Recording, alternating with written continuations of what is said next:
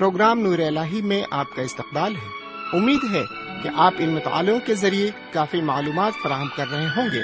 آئیے ایک بار پھر ہم تواریخ کی دوسری کتاب کے ذریعے خدا کی نایاب باتوں کو سیکھیں۔ اس کتاب کا موضوع ہے، جب حضرت داؤد بادشاہ منتخب ہوتے ہیں، تو وہ خدا سے دانش مانگتے ہیں۔ تو سنتے ہیں خدا کے خادم کے ذریعے آج کا خوبصورت کلام، لیکن ایک مسیحی نغمے کے بعد۔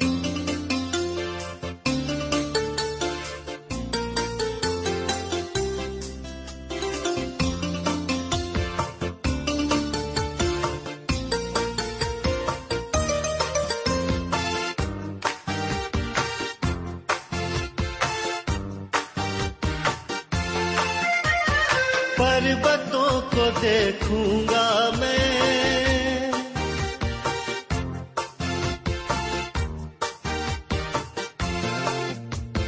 پربتوں کو دیکھوں گا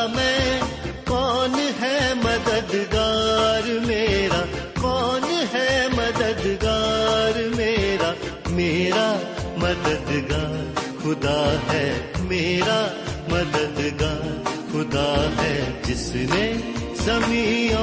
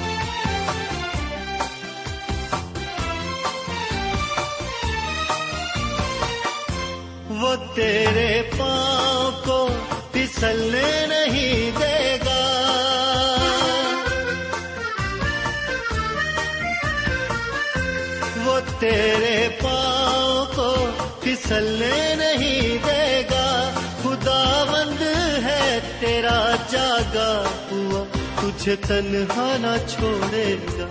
خدا بند ہے تیرا، جاگا ہوا۔ تجھے تنہا نہ چھوڑے گا۔ میرا نگہبان، خدا ہے میرا نگہبان۔ خدا ہے جس نے زمین آسمان کو بنایا۔ جس نے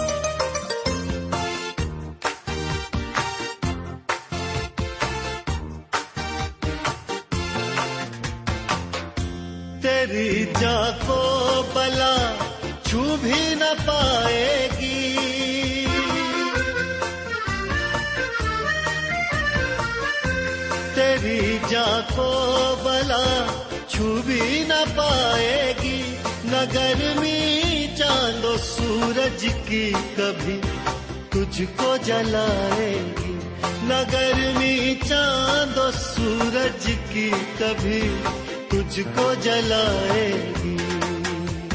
میرا سائبہ خدا ہے، میرا سائبہ خدا ہے جس نے زمین اور آسمان کو بنایا۔ جس نے زمین اور آسمان کو بنایا۔ پربتوں کو دیکھوں گا میں۔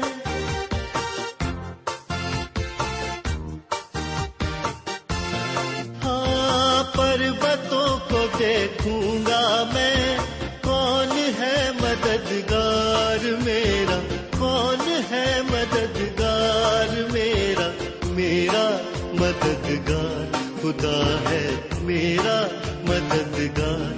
خدا ہے جس نے زمین اور آسمان کو بنایا۔ خدا کے کلام کو لے کر ایک بار پھر آپ کے درمیان حاضر ہوں۔ سلام قبول فرمائیے۔ امید ہے کہ آپ آج بھی پوری طرح خرافیت سے ہیں اور بڑی بے صبری کے ساتھ اپنے ریڈیو کے پاس تشریف فرما ہے سامعین، سب سے پہلے میں آپ کا شکریہ ادا کرنا چاہتا ہوں۔ جانتے ہیں کیوں؟ اس لیے کہ آپ نے بہت اچھی دوستی نبھائی ہے، کیونکہ آپ برابر ہمارے ساتھ اس پروگرام میں شامل رہے ہیں۔ اور میں اس کے لیے آپ کا بہت شکر گزار رہوں گا۔ ساتھ ہی ساتھ آپ اپنے خطوط سے بھی ہمیں نوازتے ہیں۔ آپ کے خط جب ہمیں ملتے ہیں، تو سمجھ لیجیے ہماری خوشی کا کوئی انتہا نہیں رہتی۔ جی ہاں خوشی کی کوئی انتہا نہیں رہتی اور ہم آپ کے خطوط کو بڑی دلچسپی کے ساتھ بڑے پیار سے پڑھا کرتے ہیں، کیونکہ ان سے ہماری حوصلہ افزائی بھی ہوتی ہے۔ ہم کوشش کرتے ہیں کہ آپ کے خط کا جواب آپ تک پہنچے اور ایسا ہو بھی رہا ہوگا۔ آپ کے خطوں کے جواب آپ کو مل رہے ہوں گے۔ لیکن پھر بھی اگر کوئی خط دیر سے آپ کو ملے، ہماری طرف سے جواب میں تاخیر ہو جائے تو آپ ہمیں معاف کر دیں گے، آپ اسے نظر انداز کر دیں گے۔ کسی وجہ سے ایسا ہو سکے گا، ورنہ ہم پوری کوشش کرتے ہیں کہ آپ کو آپ کے خط کا جواب ملے۔ آپ اپنی رائے سے ہمیں ضرور نوازتے رہیں۔ آپ کو پروگرام کیسا لگتا ہے؟ آپ اس سے کیا سیکھتے ہیں؟ یہ سب آپ برابر ہمیں مہینے میں کم سے کم ایک خط ضرور لکھیں۔ تو آئیے ایک بار پھر ہم خدا کے کلام کی طرف چلتے ہیں اور سنتے ہیں کہ وہ آج ہماری زندگی کے لیے کیا کہنا چاہتا ہے، ہمیں کیا نصیحت دینا چاہتا ہے۔ لیکن اس سے پہلے کہ ہم آگے بڑھیں، کلام کی طرف مخاطب ہوں، ہم ایک چھوٹی سی دعا مانگے ہم دعا کریں، ہمارے پاک پروردگار رب العالمین، سب سے پہلے ہم تیرے شکر گزار ہیں کہ تو نے ایک اور دن ہماری زندگی میں جوڑ دیا ہے۔ جبکہ پچھلی رات بہت سے لوگ اس دنیا سے اٹھ گئے، لیکن ان میں ہمارا شمار نہیں کیا گیا۔ ہمیں ایک اور دن تیرے ذریعے سے ملا تاکہ ہم اس دن میں تیرا شکریہ ادا کر سکیں۔ یقیناً تو نے ہماری زندگی کی ایک ایک ضرورت کو بھی پورا کیا۔ خواہ وہ جسمانی ہو، دنیاوی ہو، خواہ وہ روحانی ہو ہر ایک ضرورت پر تیری نظر رہی۔ آج ہم تجھ سے دعا کرتے ہیں آج کے مطالعے کے لیے۔ سب سے پہلے شکر گزار ہیں کہ نے ایک بار پھر ہمیں یہ موقع دیا کہ ہم تیرے کلام کو سن سکیں۔ آج جب ہم تیرا کلام سنتے ہیں، تیرا کلام ہماری زندگی میں اتر جائے، ہم سے بات چیت کرے اور تیرے کلام کے مطابق ہم اپنی زندگی گزارنے والے بن سکیں۔ ہم تیرے کلام کے ایک ایک لفظ کو بہت اچھی طرح سمجھ سکیں۔ اس کے مفہوم کو بہت اچھی طرح سمجھ سکیں۔ اور اس کو اپنی زندگی کا نصب العین بنا سکیں۔ یہ دعا ہم اپنے حضور کریم جناب سیدنا یسو مسیح کے وسیلے سے مانگتے ہیں۔ آمین۔ سمن ہم پچھلے دو پروگرام سے خدا کا گھر تعمیر کرنے کی بابت کچھ باتیں دیکھ رہے ہیں۔ پچھلے پروگرام میں بھی ہم نے یہی دیکھا تھا کہ حضرت سلیمان اپنے والد محترم حضرت داؤد کی ہدایت کے مطابق خدا کا گھر بنانے کی تیاری کرتے ہیں۔ آج بھی ہم اسی مضمون پر قائم رہیں گے اور دیکھیں گے کہ کس طرح حضرت سلیمان خدا کی ہیکل کی تعمیر کو شروع کرتے ہیں۔ تو آئیے سب سے پہلے ہم اپنی بائبل شریف کھولتے ہیں۔ اور ایک عبارت پڑھتے ہیں۔ یہ عبارت تواریخ کی دوسری کتاب کے تیسرے باپ کی پہلی آئے سے لے کر ساتویں آئے تک ہے۔ یہاں اس طرح لکھا ہوا ہے، اور سلیمان یروشلم میں کوہ موریا پر، جہاں اس کے باپ داؤد نے رویت دیکھی، اسی جگہ جسے داؤد نے تیاری کر کے مقرر کیا یعنی ارنان یبوسی کے کھلیان میں خداوند کا گھر بنانے لگا اور اس نے اپنی سلطنت کے چوتھے برس کے دوسرے مہینے کی دوسری تاریخ کو بنانا شروع کیا اور جو بنیاد سلیمان نے خدا کے گھر کی تعمیر کے لیے ڈالی وہ یہ ہے، اس کا طول ہاتھوں کے حساب سے پہلے ناپ کے موافق ساٹھ ہاتھ اور ارض بیس ہاتھ تھا اور گھر کے سامنے کے اسارے کی لمبائی گھر کی چوڑائی کے مطابق بیس ہاتھ اور اونچائی ایک سو بیس ہاتھ تھی اور اس نے اسے اندر سے خالص سونے سے مڈھا اور اس نے بڑے گھر کی چھت سنوبر کے تختوں سے پٹوائی جن پر چوکھا سونا مڈھا تھا اور اس کے اوپر کھجور کے درخت اور زنجیریں بنائیں اور خوبصورتی کے لیے اس نے اس گھر کو بیش قیمت جوہر سے آراستہ کیا اور سونا پردائم کا سونا تھا اور اس نے گھر کو یعنی اس کے شہتیروں، چوکھٹوں، دیواروں اور کواڑوں کو سونے سے مڈھا اور دیواروں پر کروبیوں کی صورت کندہ کی۔ سمن یہاں پر یہ عبارت ختم ہوئی۔ پہلی آیت میں لکھا ہوا ہے، اور سلیمان یروشلم میں کوہ موریا پر، جہاں اس کے باپ داؤد نے رویت دیکھی، اسی جگہ جسے داؤد نے تیاری کر کے مقرر کیا یعنی ارنان یبوسی کے کھلیان میں خداون کا گھر بنانے لگا۔ سامعین عیسائیت میں کافی کچھ معلومات فراہم کی گئی ہے۔ مثال کے طور پر وہ جگہ جہاں یہ ہیکل کی تعمیر کی گئی۔ یروشلم کا موریا پہاڑ ہے۔ یہ وہ جگہ ہے جہاں حضرت ابراہیم علیہ السلام کو حکم دیا گیا تھا کہ وہ اپنے بیٹے اظہاق کی قربانی چڑھائیں۔ جی ہاں یہی وہ جگہ تھی جہاں پر حضرت ابراہیم علیہ السلام کو خدا کی طرف سے یہ حکم ملا تھا کہ وہ اس کی راہ میں اپنے بیٹے کی قربانی گزرانے۔ اسی پہاڑ سے جڑا ہوا ایک پہاڑ اور ہے جو یروشلم کے باہر ہے، جس کو گلگتا کہا جاتا ہے، اور اس کے علاوہ اسے کھوپڑی بھی کہتے ہیں۔ اس پہاڑ پر ہمارے حضور کریم جناب سیدنا مسیح کو قربان کیا گیا۔ جی ہاں انہوں نے اس پہاڑ پر اپنی سلیب پر قربانی دی۔ میرے بھائی، وہ جگہ جہاں حضرت سلیمان نے خدا کی ہیکل تعمیر کرائی۔ اس کو حضرت داؤد نے ارنان کے باشندے یبوسی سے خریدا تھا۔ جی ہاں یبوسی سے خریدا تھا۔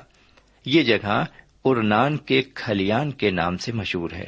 مفہوم یہ کہ حضرت سلیمان نے اس جگہ پر ہیکل کی تعمیر کا کام شروع کر دیا۔ بہرکیف آگے تیسری آیت میں ہم ہیکل کی ناپ جوپ کے بارے میں پڑھتے ہیں۔ یہاں پر جو ناپ بتائی گئی ہے، وہ اس طرح ہے۔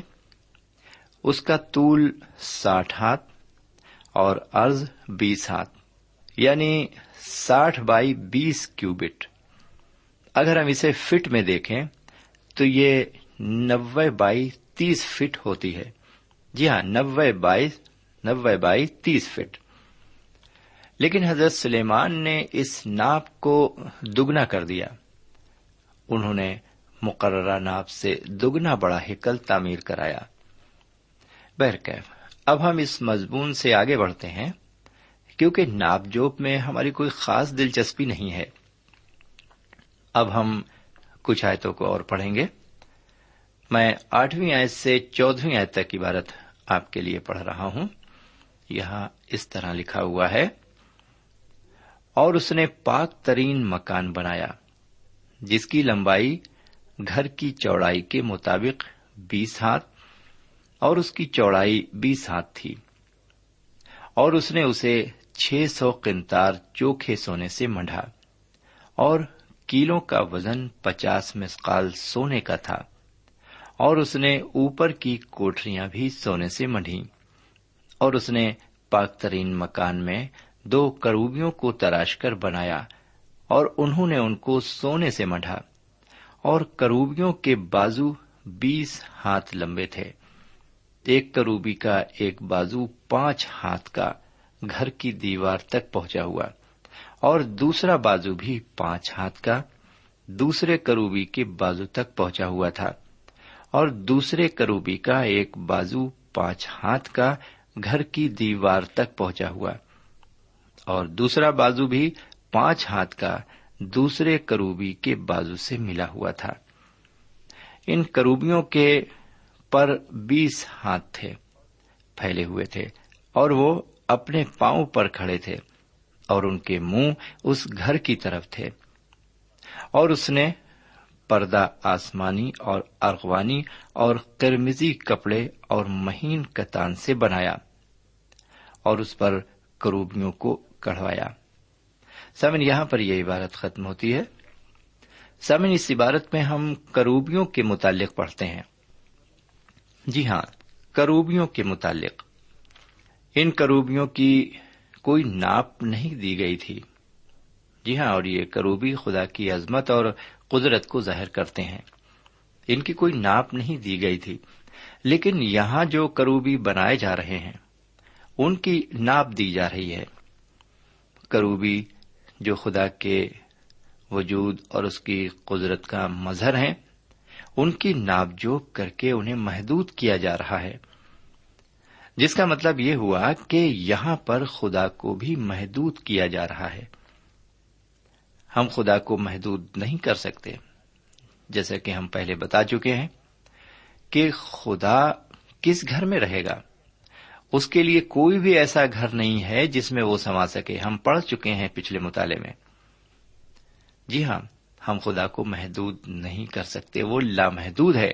وہ چھوٹی سی جگہ میں بھی رہ سکتا ہے اور بڑی سے بڑی جگہ میں بھی وہ رہ سکتا ہے۔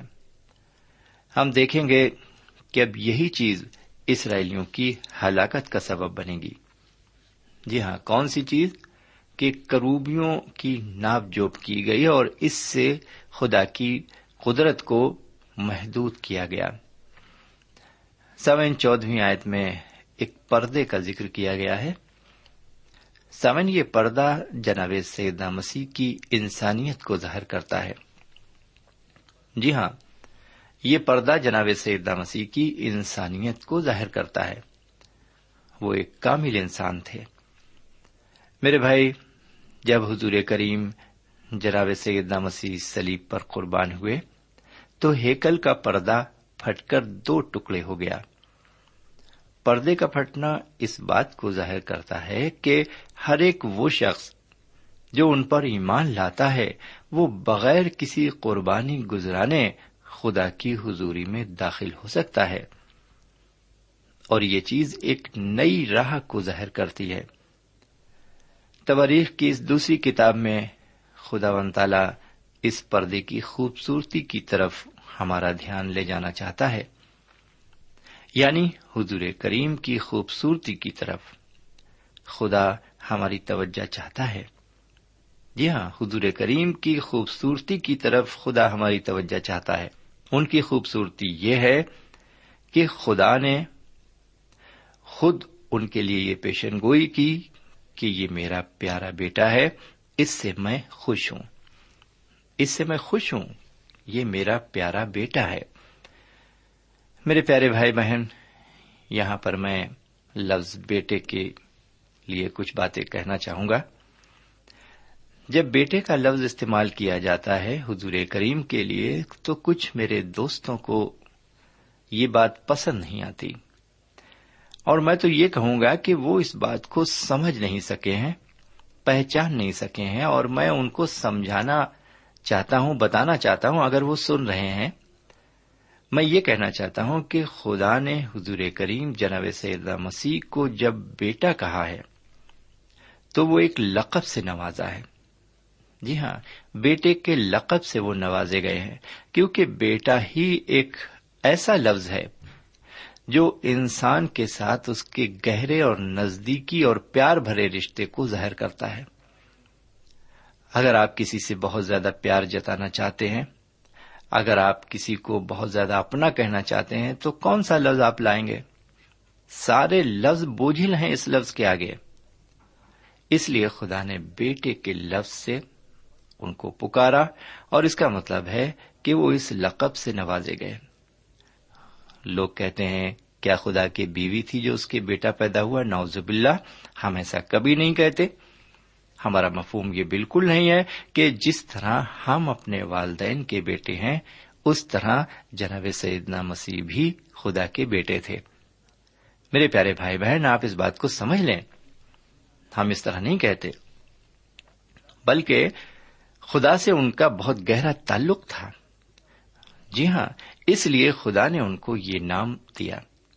اور صرف وہی نہیں، جو بھی ان پر ایمان لاتا ہے اور خدا کی راہ پر گامزن ہوتا ہے، چلتا ہے، وہ بھی خدا کا فرزند کہلانے کا مستحق ہے۔ پہر کیف آگے بڑھتے ہیں۔ ویسے اگر حضور کریم جناب سیدہ مسیح کی خوبصورتی پر گہرائی سے غور کیا جائے، تو ان کی زندگی کی کچھ خاص باتیں فوراً ہمارے ذہن میں ابھر کر آتی ہیں۔ جی ہاں فوراً ہمارے ذہن میں ابھر کر آتی ہیں۔ سات باتیں بہت ہی خاص ہیں جو ان کی خوبصورتی میں چار چاند لگاتی ہیں۔ اور وہ اس طرح ہیں۔ ان کی زندگی کی پہلی خوبصورتی یہ تھی کہ انہوں نے تمام بنی نو انسان سے سچا پیار کیا۔ جی ہاں انہوں نے سچا پیار کیا، صرف زبان سے نہیں کہا۔ بلکہ سچا پیار کیا اور اس پیار کی خاطر وہ سلیب تک پہنچے، اپنے آپ کو قربان کر دیا۔ دوسری خوبصورتی ان کی زندگی کی یہ ہے کہ ان کی زندگی کی خوبصورتی یہ تھی دوسری کہ انہوں نے اس زمین پر اپنے لیے گھر نہیں بنایا۔ جی ہاں وہ اس دنیا کے نہیں تھے۔ اور نہ ہی اس دنیا میں وہ کچھ بنانے آئے تھے۔ وہ تو آسمان کے تھے، ان کا گھر آسمان پر تھا۔ وہ آسمانی تھے، اس لیے انہوں نے اس زمین پر اپنے لیے کوئی گھر نہیں بنایا۔ ایک شخص نے کہا بھی، اے خداون ہم آپ کے پیچھے چلنا چاہتے ہیں۔ تو انہوں نے اس سے فوراً فرمایا کہ لومڑیوں کے بھٹ ہوتے ہیں، ہوادار پرندوں کے گھونسلے، لیکن ابن آدم کے سر دھرنے کی بھی جگہ نہیں ہے اس دنیا میں۔ اور وہ شخص ہم پڑھتے ہیں کہ مایوس ہو کر چلا گیا۔ تیسری خوبصورتی ان کی زندگی کی یہ تھی کہ انہوں نے اپنے لیے زمین پر روپیہ پیسہ اور دولت جمع نہیں کی۔ جی ہاں بالکل بھی روپیہ پیسہ انہوں نے اپنے لیے جمع نہیں کیا۔ ان کے بیچ میں ایک تھیلی ضرور رہتی تھی پیسے کی، وہ بھی دوسرے کے ہاتھ میں رہتی تھی۔ انہیں پیسے سے کبھی کوئی ربت نہیں رہی۔ کیوں؟ کیونکہ وہ آسمانی تھے۔ وہ دنیاوی نہیں تھے۔ اور ایک بار ہیکل میں ان سے یہ جواب طلب کیا گیا ان کے شاگرد سے کہ تو اور تیرا استاد ہیکل میں چندہ نہیں دیتے۔ شاگرد نے جا کر حضور کریم سے کہا اور حضور کریم نے اس سے کہا، جاؤ ندی میں جا کر بنسی ڈالو اور جب بنسی ڈالو گے تو وہاں پر تمہیں ایک مچھلی ملے گی پھنسی ہوئی۔ اس مچھلی کا منہ چیرنا اور اس میں تمہیں ایک دینار ملے گا، وہ جا کر میرے اور اپنے لیے دے دینا۔ میرے بھائی، اس سے یہ ظاہر ہوتا ہے کہ انہوں نے اپنے لیے کچھ بھی جمع نہیں کیا۔ ہم تو بہت کچھ جمع کرتے ہیں۔ ہم بہت سی پالیسی لیتے ہیں۔ ہم بہت سے فکس ڈپازٹ کرواتے ہیں۔ کیونکہ ہمیں ڈر رہتا ہے۔ ہم خطرے میں رہتے ہیں۔ ہم ڈر کی زندگی جیتے ہیں کہ کل کیا ہوگا۔ کل کہیں کوئی بیماری نہ ہمارے اوپر آ جائے۔ کل کہیں پیسے کی ضرورت نہ ہمیں پڑ جائے، اس طرح سے ہم بہت سا بینک بیلنس بناتے ہیں۔ لیکن حضور کریم نے ایسا بالکل نہیں کیا۔ چوتھی خوبصورتی ان کی زندگی کی یہ تھی کہ انہوں نے ازدواجی رشتے کو اپنی زندگی میں جگہ نہیں دی یعنی انہوں نے شادی بھی نہیں کی۔ پانچویں خوبصورتی ان کی زندگی کی یہ تھی کہ انہوں نے ساری دنیا کو نجات کا صحیح پیغام دیا۔ نجات کس طرح ہے؟ یہ سچا اور صحیح پیغام انہوں نے بنی نو انسان کو دیا۔ چھٹی خوبصورتی ان کی زندگی کی یہ تھی کہ خدا اور انسان کے درمیان گناہ کے سبب سے جو فاصلہ پیدا ہو گیا تھا، اس کو انہوں نے خود درمیانی بن کر ختم کر دیا۔ ساتویں خوبی ان کی زندگی کی یہ تھی کہ انہوں نے انسان کو زندگی کا صحیح نصب العین سکھایا۔ جی ہاں زندگی کا کیا مقصد ہے یہ بتایا۔ میرے بھائی، اس کے علاوہ آپ ان کی خوبصورتی سے متعلق اور بھی بہت سی باتیں آپ نے سنی ہوں گی، آپ پڑھ سکتے ہیں بائبل شریف میں۔ لیکن اب ہم تھوڑا آگے بڑھیں گے اور ایک چھوٹی سی عبارت اور پڑھتے ہیں، پندرہویں آیت سے سترویں آیت تک تواریخ کی دوسری کتاب کے تیسرے باپ کی۔ اور اس نے گھر کے سامنے پینتیس پینتیس ہاتھ اونچے دو ستون بنائے اور ہر ایک کے سرے پر پانچ ہاتھ کا تاج تھا اور اس نے علام گاہ میں زنجیریں بنا کر ستونوں کے سروں پر لگائیں اور ایک سو انار بنا کر زنجیروں میں لگا دیے اور اس نے ہیکل کے آگے ان ستونوں کو ایک کو دہنی اور دوسرے کو بائیں طرف کھڑا کیا اور جو دہنے تھا اس کا نام یاکین اور جو بائیں تھا اس کا نام بوز رکھا سمین اس عبارت میں کچھ کھمبوں یعنی ستون کا ذکر کیا گیا ہے۔ یہ ستون اپنی خوبصورتی اور طاقت کو ظاہر کرتے ہیں، لیکن یہاں پر یہ ستون کافی اونچے ہیں، جو ہیکل کے مقابلے بہت بڑے ہیں۔ سمین خوبصورتی اور طاقت جو ایسی چیزیں ہیں جنہیں آج کا انسان حاصل کر چکا ہے، ہم اپنی طاقت پر کافی پھولتے ہیں۔ لیکن پھر بھی قانونی نظام کو بحال کرنے میں ناکام دکھائی پڑتے ہیں۔ میرے پیارے بھائی بہن اور میرے پیارے بزرگ، طاقت اور خوبصورتی میں خدا کافی دلچسپی رکھتا ہے، کیونکہ دونوں باتیں خدا کی خاص خوبیوں میں شامل ہیں۔ مفہوم یہ کہ یہ ستون ہیکل میں کافی اہم کن تھے۔ اس لیے اگلے باب میں بھی خدا ہمارا دھیان ان ستونوں کی طرف لے جاتا ہے۔